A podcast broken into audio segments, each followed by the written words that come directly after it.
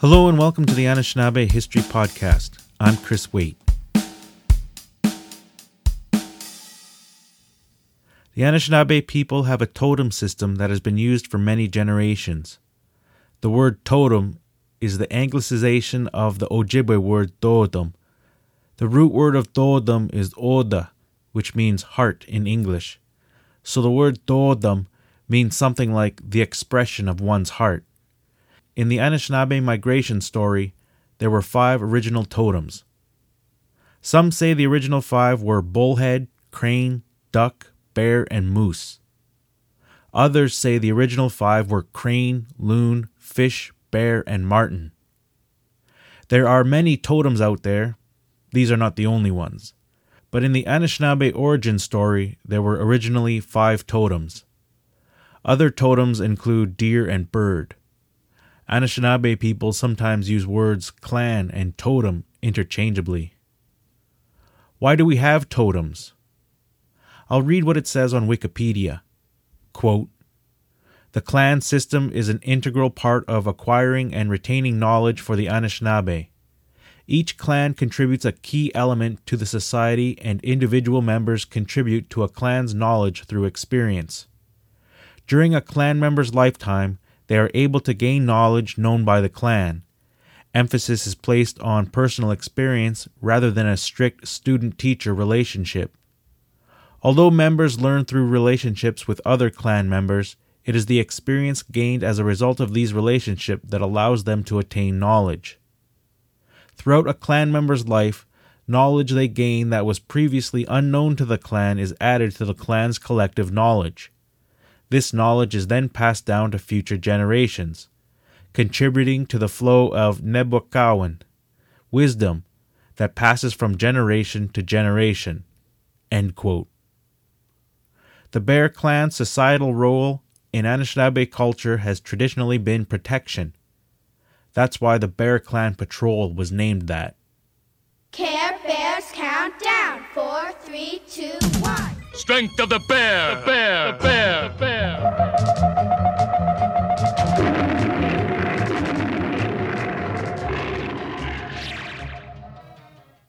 The Bear Clan Patrol is a volunteer outreach organization that began in Winnipeg's North End in 1992. They do things like help look for missing persons, as well as clean up needles and give out water on hot days. They teach about Anishinaabe culture and they're trying to show people what choices can lead to in different paths of life. Bear Clan Patrol chapters have been created in other cities and towns such as Portage la Prairie, Brandon, and Edmonton. Sometimes there is socio political friction around the various Bear Clan Patrol chapters. For instance, in Edmonton, a group of Bear Clan Patrol members were banned from a shopping mall by security for handing out coffee and water. Eventually, the banishment was overturned and the security company offered to perform a volunteer shift with the Bear Clan. Sometimes there are internal problems within Bear Clan Patrol chapters. In Winnipeg, for example, a founding member was ousted by the Bear Clan Patrol Board of Directors when the group couldn't see eye to eye. Then, if some level of government gets involved, the chapter has to worry about statistics and funding arrangements. But overall, the idea behind the Bear Clan Patrol is to utilize traditional knowledge to address modern problems in a community and volunteer driven way. Helping each other is a fundamental Anishinaabe cultural value.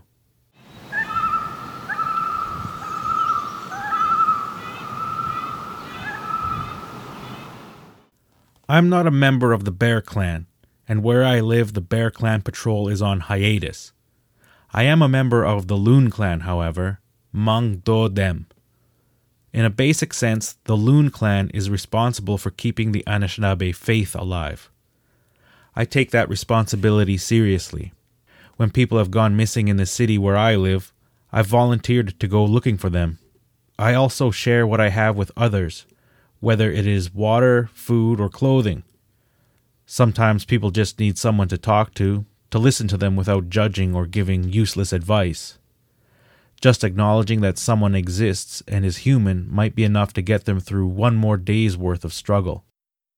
Homelessness and addiction are human problems that cut across many cultures and geopolitical boundaries. Ignoring problems doesn't make them go away, nor does running away from problems solve them.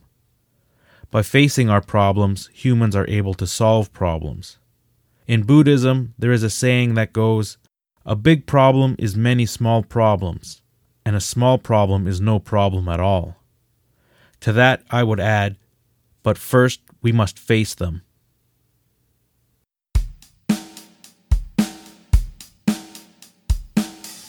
That's all for today's episode. Stay tuned for more episodes in the future. I'm Chris Waite, and this has been the Anishinaabe History Podcast.